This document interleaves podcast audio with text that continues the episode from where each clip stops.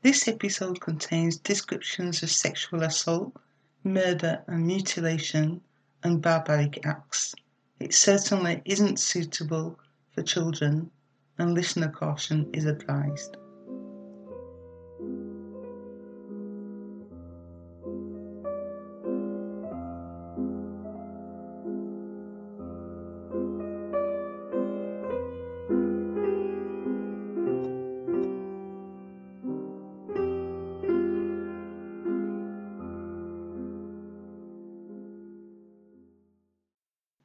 To Crime France. Today we're going back down to the south of France to the town of Perpignan. Perpignan is situated in the department of Pyrénées Orientales. To the south is the beautiful Pyrenees mountain chain, to the west the massif of Corbière, and to the east the Mediterranean Sea.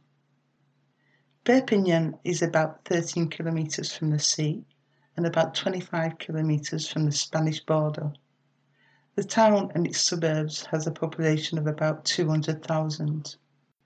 Salvador Dali claimed that the Perpignan train station was the center of the universe and painted Le Mystique de la Gare de Perpignan or Pop Up Yes Yes Pompier after claiming that it fell into an ecstasy cosmogenic stronger than any other he'd ever felt before.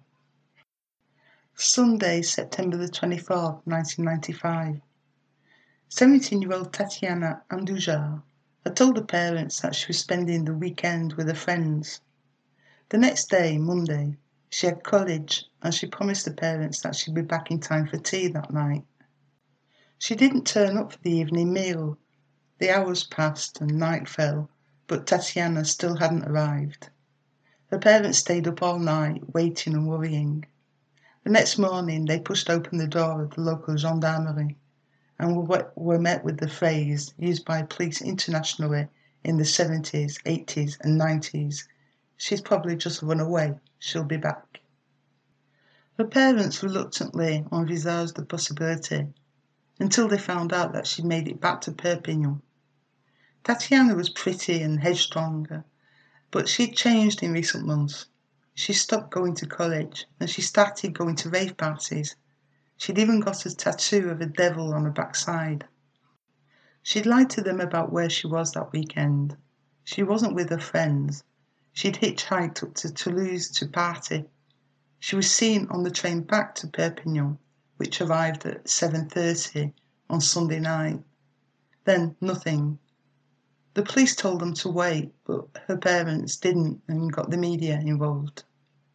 A local journalist, Corinne Saboureau, decided to investigate and found the last person to have been seen with her. Tatiana had voyaged with a young man, a lance corporal in the army. They'd exchanged numbers and said goodbye in front of the train station, and nobody had seen Tatiana from that point onwards. She'd gone down the avenue Henri Ribert towards the Figueres Café, to which I lived back home. Most students at that time, in the 1990s, hitch stops in the area. I think that danger wasn't quite as obvious as it was in the United States, though. Later, France discovered more than one killer uh, whose victims were hitchhikers. The Café Figueres was open at the time uh, she was hitchhiking, but nobody remembered anyone hitching a ride that, ride that night. Tatiana had disappeared between the station and the cafe somewhere along the avenue Henri Ribert. Weeks passed and still no news. The police finally opened an investigation into the kidnapping, and the investigative judge went back over the witness statements one by one in vain. One and a half years after Tatiana's disappearance, in May of 1997, the case was closed and the search for Tatiana was abandoned. Her mother, Marie-Josée Garcia, said in an interview on Fait entrer l'accusé that she felt abandoned and alone and she didn't understand the reasoning behind the decision. She continued to make posters and search for her daughter with the help from volunteers of an organization that she created and named Tatiana.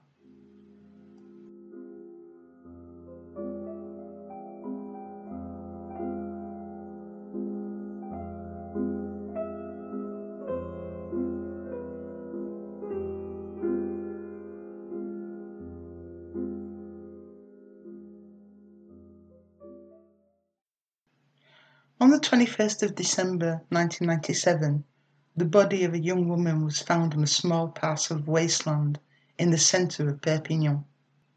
A local man had spotted the cadaver when he opened the shutters that morning and called the police.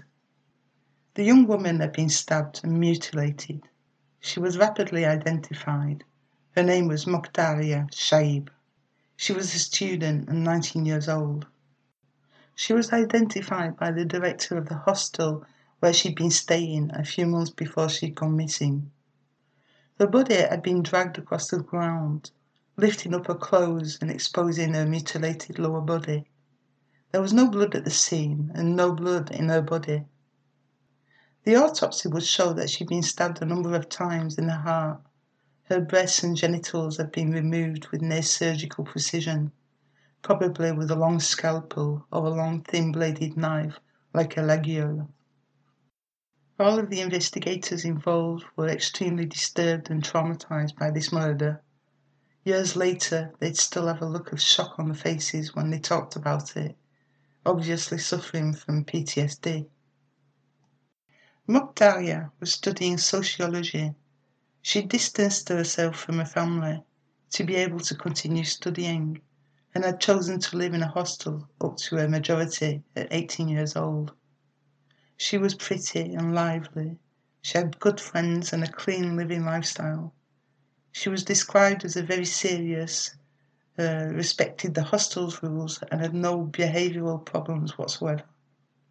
The police did doors to doors in the neighbourhood, and they found nothing. They then retraced Mokhtaria's timeline that evening.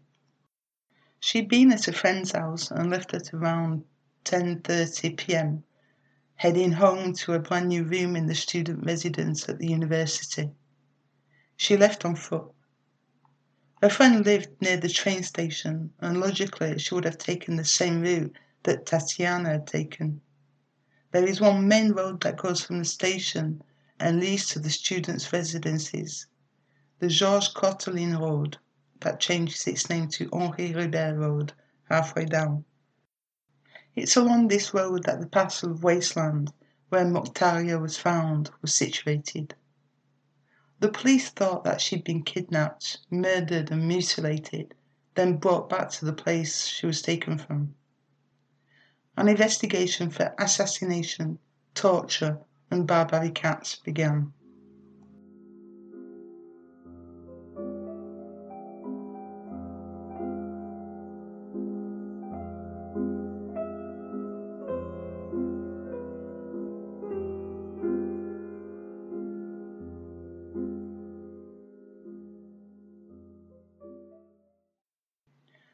Police were persuaded that the person that had done this must have been a doctor or a surgeon. Rapidly, a man appeared in the police's sights. He lived about 200 metres from the wasteland. It was a Peruvian national, and he was called Andres Avelino Palomino Barrios. He was 49 years old, and he was an intern at Perpignan Hospital. The only references this man could produce was a photocopy of a Peruvian diploma. Nonetheless, he'd worked in 18 different French hospitals since the early 1980s, from Narbonne up to Amiens. Every time he'd been sacked after a couple of months, his old work- workmates were unanimous in their opinions of his incompetence. He'd also been sacked for stealing surgical material in 1995, and he possessed a criminal record for stealing and fraud. He was the perfect suspect. On January the 22nd, 1998, after a 20 day surveillance operation, the police decided to arrest him in the early hours of the morning. Blood was found in his tiny studio. It was visible on the walls and in the sink. Bingo, the police thought. Barrios was placed in detention and charged with assassination, acts of torture, and barbarity. He denied everything, claiming he was in Spain when the murder was committed. The media, the public, and the procurer had already judged him guilty. Newspaper headlines named and shamed him in big bold print. Except there was nothing to tie him to the murder. Searches of his van and studio came up empty. The samples of blood taken from the walls and in the sink was identified as blood, but chicken blood. Barrios was biding his time in prison when a third girl disappeared.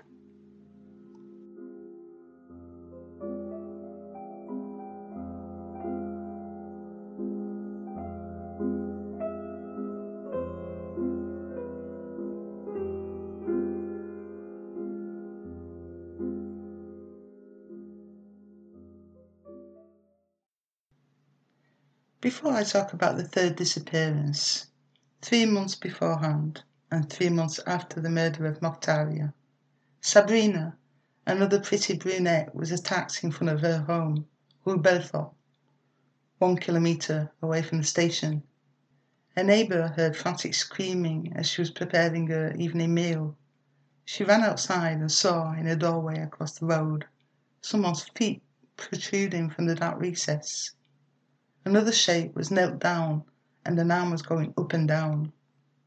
She ran over and saw that the man had a knife. There was blood everywhere. The man ran off, and the neighbour could not give the slightest description afterwards. She was in total shock. Sabrina lived, though extremely traumatized and extremely scarred. She told the police that while waiting under the porch for her boyfriend, she saw a man staggering towards her, visibly drunk. The man said that it was his birthday and that he just had a party at his workplace in St. Charles, an industrial zone near Perpignan. The drunk stumbled, and when Sabrina helped him back up, he pointed to the doorway, telling her that's where he lived. She accompanied him to the building, and he started fumbling in his pocket. She thought he was looking for the keys, but he pulled out a knife and stabbed her twice.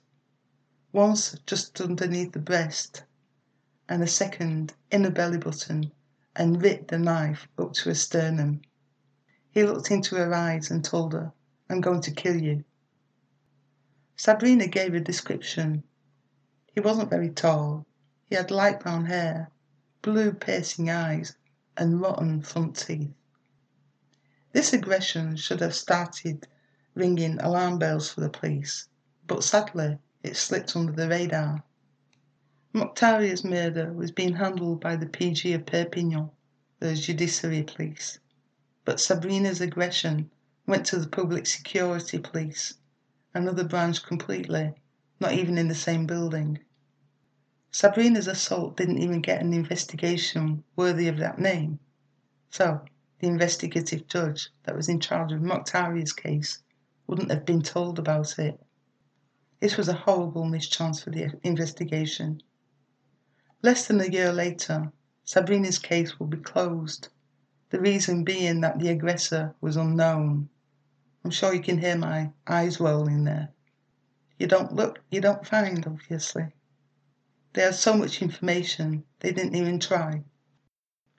Two and a half years after Tatiana's disappearance and six months after Mokhtaria's murder, Marie Helene Gonzalez vanished.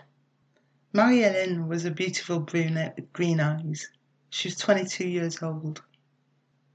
June the 16th, 1998. Marie Helene was a seasonal worker in Argelès-sur-Mer, 22 kilometers south of Perpignan.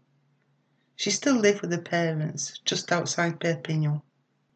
That afternoon, one of her friends dropped her off at the Argelès train station, where she supposedly took the train back to Perpignan. She was never seen alive again. Her parents were reported her missing the next morning. The police start the same investigation as they did for Mokhtaria. They traced the footsteps of friends, of witnesses. She'd arrived in Perpignan at 9 p.m then she probably started to hitch a lift. That was what she usually did. She probably took the first on the right when she came out of the station, the Georges Courteline road. Went down to the crossroads where the Café Figueres was. The exact same route that Tatiana had taken two and a half years earlier. Ten days later, a rag and bone man was wandering around the motorway exit ramp not far from the Perpignan toll gate, when he came across a pile of rubbish. He moved a discarded carpet and underneath discovered a body. The body, or what was left of it, was that of Marie Helene Gonzalez. Her head and hands were missing, and she'd been disemboweled. Straight away, the police made the link with Mokhtaria. Perpignan was scared. Three women had disappeared, two of them found murdered and mutilated. Young brunettes. Young women, especially brunettes, were scared to go out alone. The police tried to get a definitive link between the two murders, but it wasn't obvious. The mutilations on Marie Helene's body were radically different from those carried out on Mokhtaria. They were done savagely and with seemingly no knowledge of human anatomy. But some things were the same. They were both bloodless and naked. They'd both been killed elsewhere, or so the police thought, and the killer had tried to hide their identity. The press and the police began to think they were dealing with a serial killer. Tatiana's mother refused to believe her daughter was a victim of this killer.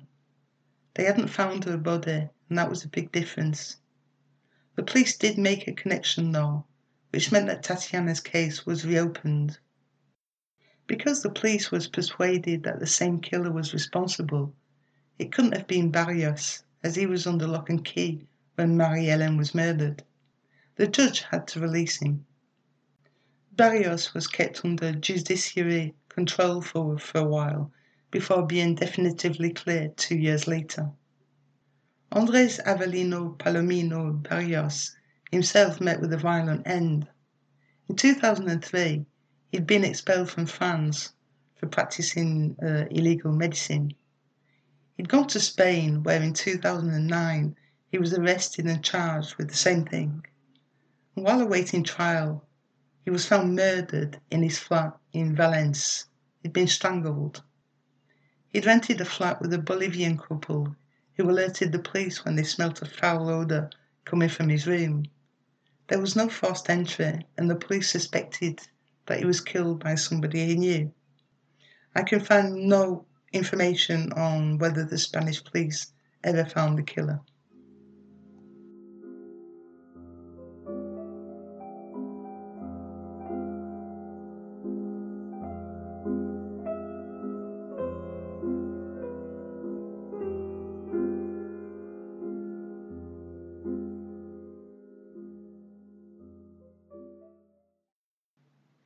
Now in the middle of 1998. The police have this train station under close watch, 24 hours a day, 7 days a week. They're waiting for a man with a car, a maniac, someone with skills of persuasion and some knowledge of anatomy. The apartments and businesses close to the station were searched, the owners questioned. Non sexual predators in the region were arrested and interrogated Nothing came of any of this. In January 1999, firemen were called to a small bushfire in a field just off the main road, 25 kilometres from Perpignan. There they discovered a skull and some bones, and they immediately thought of Marie Helene. Genetic tests would confirm that these remains did indeed belong to Marie Helene Gonzalez. Nothing else of note was found in the field. Who had torn his skull here? And why and when. Another year passed. The police had interviewed over 2,000 people and had arrested 30 suspicious men, but they were still stumped. They even studied Dali's oeuvre for clues. He'd made Perpignan train station the centre of the universe, and many of his paintings contained depictions of decapitated and disemboweled women. They had nothing in the murders of Mokhtaria and Marie Helene, and Tatiana still hadn't been found, four years after her disappearance. They didn't know if they were dealing with one, two, or three killers. On February the 10th, 2001, Fatima Idrahou, 23 years old, a beautiful brunette, was reported missing by her brother and sister. She was last seen in Perpignan near the train station. The day before, the 9th, she had left the supermarket where she worked at 7 pm. As she usually did, she started walking the two kilometres to her parents' apartment. Her family started to worry when she didn't arrive at the usual hour. She always told them if she wasn't coming straight home. They spent the night trying to contact her, with no luck. The police, when they saw the photo of Fatima, felt straight away that she was another victim. She had the same physical profile as the other girls. Her way home took her into the killer's hunting ground, along the main road and up to the crossroads where the Café Figueres was. They did the same investigation as for the three other girls, with zero leads. Fatima was a serious young woman. She was working to pay for her studies. She didn't have a boyfriend, uh, or not one that people knew about, and her family and friends maintained that she hid nothing from them. Ten days after she vanished, in the car park of a hypermarket, three teenagers discovered a payslip belonging to Fatima, a payslip for January 2001 that her boss had given her on the night she disappeared. They interviewed the manager of this hypermarket, who told them that on the Friday, the 9th of February, he was closing the shop at 7 pm and he thought he heard a woman screaming. He looked out and saw a light coloured car parked to the rear, more or less hidden in the shadows. The door of the car opened. He saw a woman's foot step out. Then immediately the foot pulled back in and the door was closed. He didn't think much of it on the moment. There were always couples trying to snatch a quiet moment around here, but he wasn't a trusting man. He tried to make them move by flashing his car lights as he was leaving the car park thinking that they'd be disturbed enough to move on. He'd also taken down the first four letters of the number plate.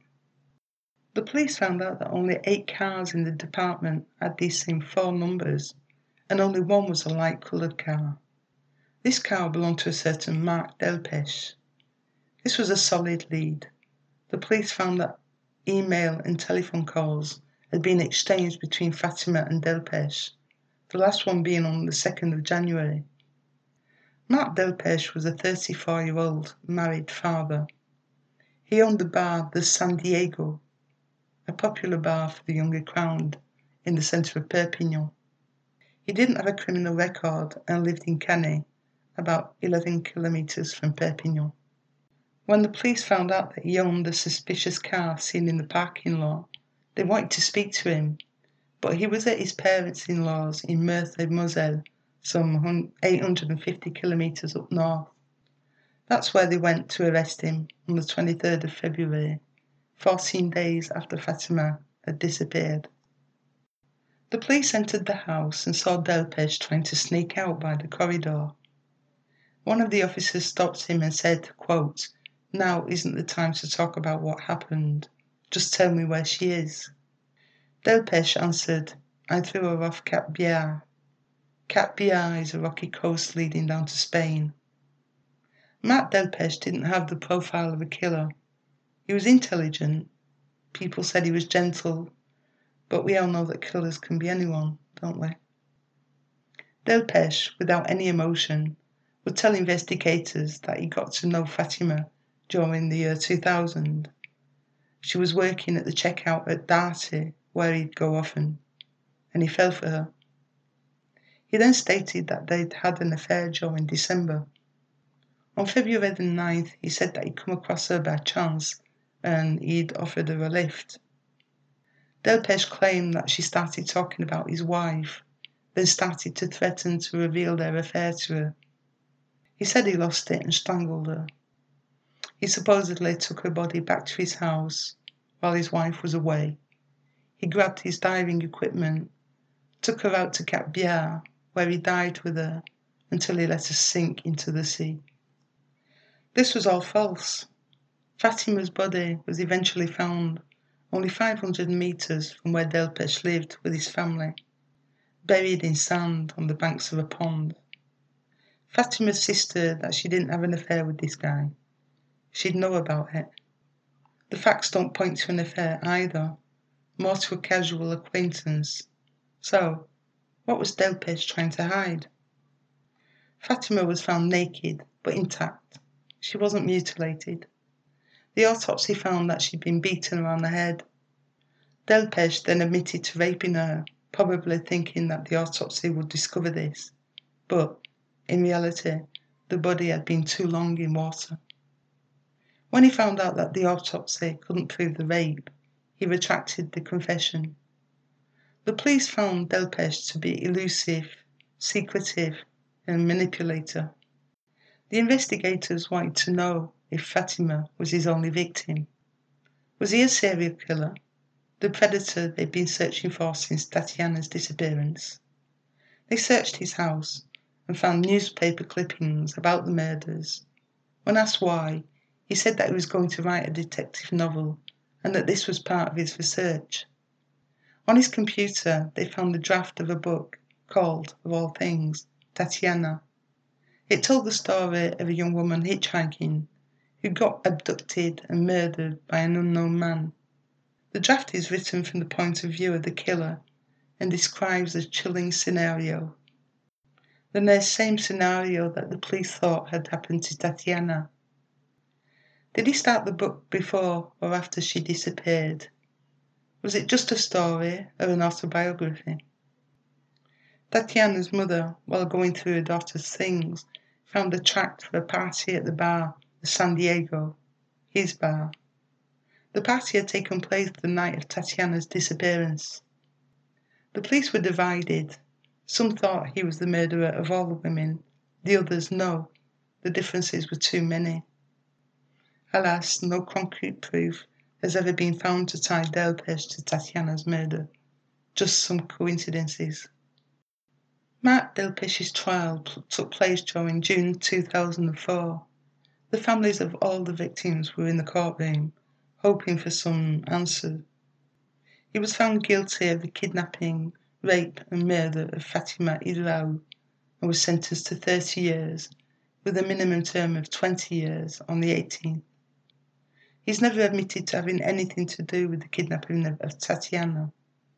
In 2017, he was again questioned about Tatiana, but no new information was gained from him. After my calculations, he should be able to ask for parole from this year.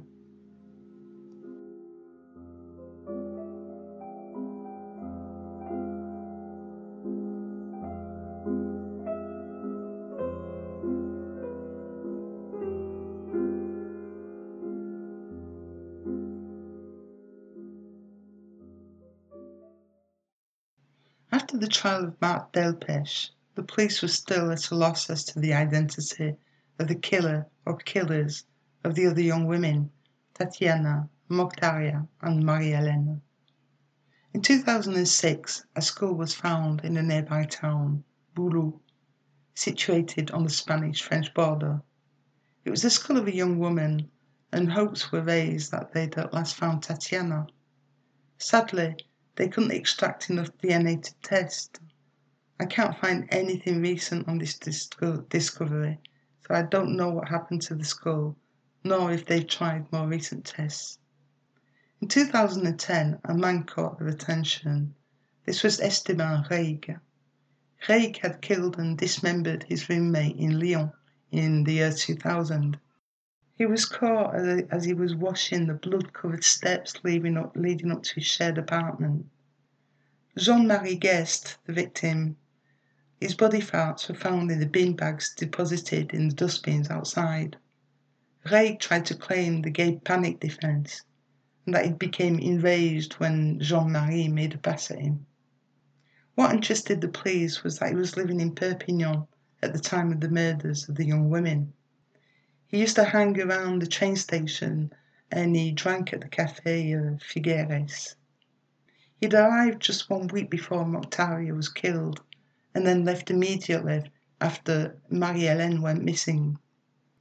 Esteban Reig was a marginalized drug and alcohol addict. He was born in Valence, Spain, where he grew up in a very abusive household. He married, had four children, and was sexually and physically violent towards his wife. She managed to get a protection order against him, and this is when he left for Perpignan. The mutilations he performed on his roommate were the same type as those found on Mokhtaria and Marie-Hélène, including the removal of the genitals. Reig committed suicide in prison in 2002 at the age of 47, so though the lead seemed good, it was too late to do anything about it.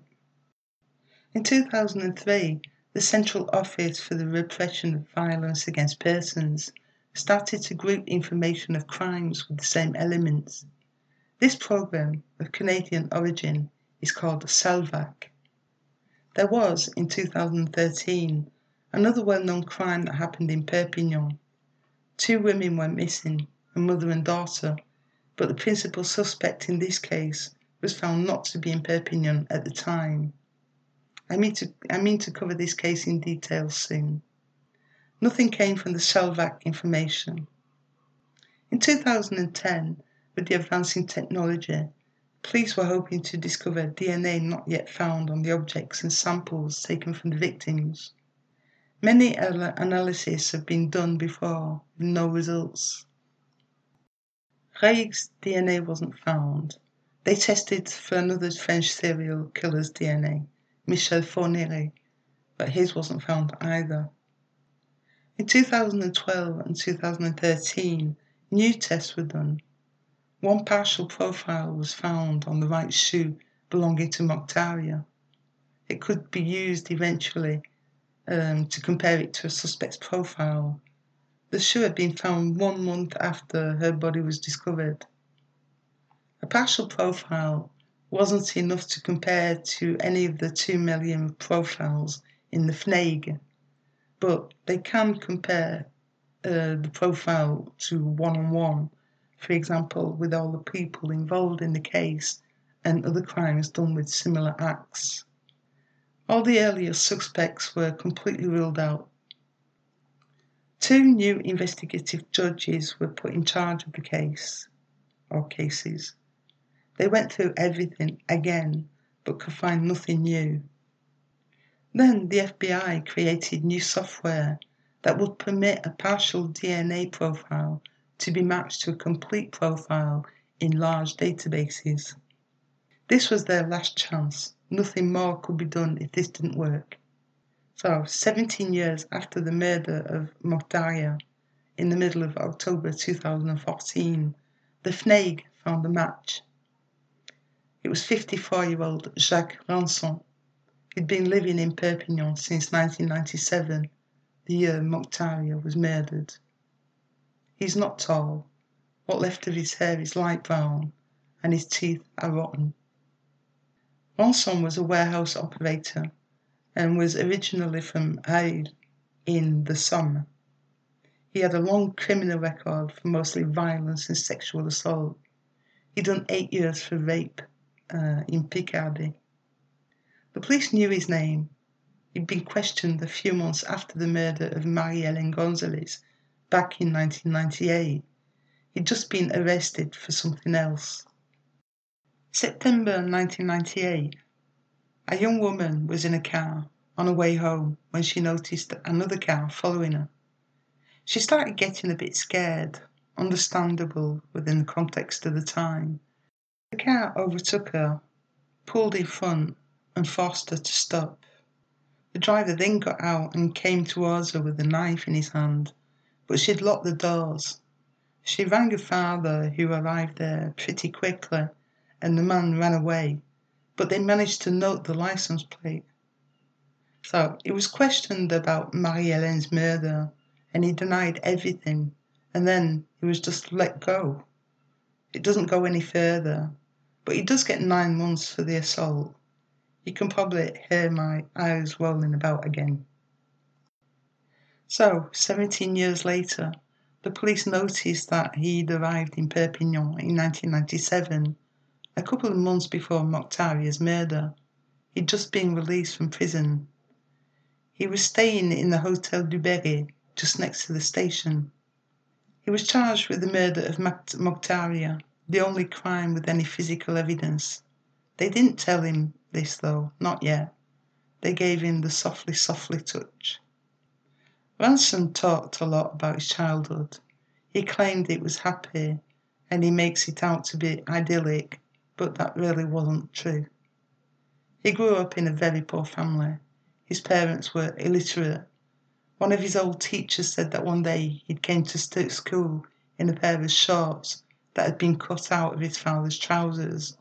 He looked so silly that the whole class laughed at him. His parents would send him to school with a can of tin, food. He had 13 brothers and sisters. They'd all been fostered out, but not him.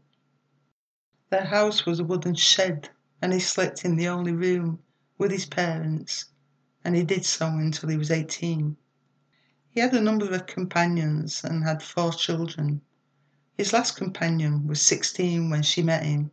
He was 44. She gave an interview to BFM TV where she told them about how he was violent with her and he tried to kill her with a knife. When one looks at his criminal past, one wonders why they didn't look closer in 1998. In 1991, he raped a woman and he got eight years. He was released in 1997 and then he moved to Perpignan. He got nine months in 1998 for the assault of the woman in the car. He was released in 1999 and moved back to the Somme, where he tried to strangle a 23 year old woman. He's thinking that she's dead and he's putting her body in the boot of his car. She comes round and he gets caught. That's five years in prison. So he's released in 2003 and moves back to Perpignan, here where he meets uh, his last companion, uh, when she tries to leave him in 2012, he tried to kill her. And that's when his DNA was taken. Rançon explained that he gets impulsions when he sees a woman that he likes and that he has a knife to make himself feel more powerful and make the woman scared. He likes, quote, all women as long as they have big tits and they're young, unquote. He denied killing Mokhtaria, he couldn't explain his DNA on her shoe. The time is running out for investigators. Uh, they're 20 hours into the legal period of custody when they decide to take him to the train station, to the area where the women went missing, and to where they found Mokhtaria's body. Rançon doesn't move, doesn't budge. The police are pessimistic as to being able to get a confession out of him. But during the last hours of custody, he gave it up and confessed to a female police officer. He saw Mokhtaria as she was passing in front of the wasteland. He had two knives with him, and he forced her onto the wasteland and made her strip. He killed her because she resisted him and she was screaming. He said that he didn't manage to rape her. As for the mutilations, he explained that he did it there, under the light of the moon, to get rid of any DNA traces, which is frankly absurd. He said that he then put the body parts in bags, took her shoes, dumped the bags in a drain behind the station, then went back to his hotel room, which also means that he came with bin liners prepared. The news was splashed all over the French television. Sabrina, the girl that was attacked in the doorway. She nearly fainted when she saw his face. She called the police and formally identified Jacques Rançon as her aggressor in 1998. The police had really let her down. They'd never checked if anyone who worked in Saint Charles had recently celebrated a birthday, and Rançon lived just a few doors down from Sabrina. Inexcusable. Three months later, Marie-Hélène would be dead. He confessed to Sabrina's attack three weeks later. The statute of limitations was well over in Sabrina's case, but based on recent jurisprudence in France, the justice system would override the statute. The jurisprudence is based on the serial aspect of a crime. If a crime has taken place as part of a series, the statute of limitations can no longer apply. So, in 2015, Rançon is charged with attempted murder of Sabrina. Now they're going to go after him for Marie-Hélène's murder. He confessed to that straight away as well. They organized a reconstitution.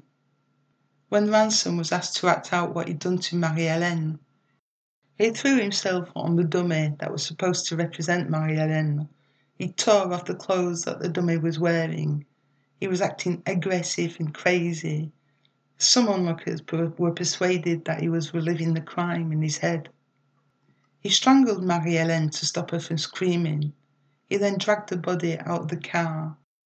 He placed the hands and the head in bin bags, then just threw them out of the window while driving down the road. Then he said, quote, I remember getting my hair tangled in some thorns and seeing her feet sticking out from the path, but I'm sure I cut her feet off. This made the investigators think he was talking about another crime. There was no thorns at Marie-Hélène's killing scene. This other crime couldn't have been that of Tatiana. He was in prison in 1995 in Amiens. A fourth victim would be found in Perpignan, Four days after Rançon arrived in town, he assaulted an 18 year old woman in September of 1997. He also confessed to that straight away. March the 5th, 2018, 20 years after the death of Mokhtaria, the trial opened in the Assizes Court of Perpignan. There were large queues. The public wanted a glimpse of this human monster that had become part of the folklore Perpignanais. A balding, fat man wearing a bright orange t shirt like an American convict stooped into the dock. He was badly shaved and with a yellow waxy pallor, stringy, greasy hair that strained to reach his shoulders. The expert psychiatrists in France a trial isn't a trial without the experts say that Jacques Rançon is just a psychopath, a real one. He had no regrets, no remorse, no guilt, no empathy, nothing. He was impulsive and he trivialized the acts that he'd done. They think that the mutilations were trophies. He tried to strangle his first victim when she was 16. The case was closed. During the trial, photos and videos of these beautiful and vibrant young women were projected to the court. They were everything he wasn't and could never be. The hate and the emotion from the victims' families was so strong that at one point the brothers of Mokhtaria and Marie-Hélène jumped up and ran towards the dock. They tried grabbing Rançon through the tiny space in the plexiglass. No one really reacted, not even the chief judge, but then the police stepped in. Sabrina was the last witness. She was speaking for all of the victims. She spoke of how when she became pregnant, she had so many nightmares about how a scar that went from her nombril to her sternum would burst and how she'd been living a nightmare since that night. Jacques Rançon was sentenced to life in prison with a minimum term of 22 years. But the story isn't finished yet. Isabelle Mesnage, a vibrant, free soul, 20 years old, and an early computer scientist, was found murdered on the edge of a forest near Amiens in the Somme in 1986. Her case was also closed in 1992, but thanks to Maître Corinne Herrmann, a cold case specialist in France, the case was reopened in 2017. After Rançon was found guilty of the Perpignan murders, investigators went back and exhumed the body. There were too many coincidences. She was killed near to where Rançon lived at the time and had already committed two, two assaults. Isabelle's had been mutilated. The second autopsy, 35 years after her death, proved that her genitals had been removed, the signature of Rançon. Rançon, when interrogated, said that Isabelle was his first rape and murder he strangled her, then cut off her breasts and genitals to get rid of any DNA. In 1986, DNA was certainly not in the forefront of anyone's mind, as it had only just been used in the Colin Pitchfork case in the UK for the first time ever. But in 2019, he took back his confession. Nevertheless, he was sent before the Assizes Court of the Somme in June 2021. At the end of the trial, he was found guilty and sentenced to 30 years in prison with a non parole period of 20 years. In France, this sentence is served at the same time as the first one, but I doubt and really hope that this guy will never be released. Tatiana has never been found. Personally, I think that Marc Delpech seems like a good suspect Thank you for listening to True Crime France. Research, translations, writing, and editing are all done by me, Deb. If you'd like to help out the podcast, you can rate and review or donate a glass of wine at buymeacoffee.com. You can find the link in the show notes. My sources for this episode are also linked in the show notes. Um, the next episode should be the 1st of August, though I have a lot of things going on in August. Uh, I will try to at least get a, an episode out, a short one maybe. So, see you soon. Bye.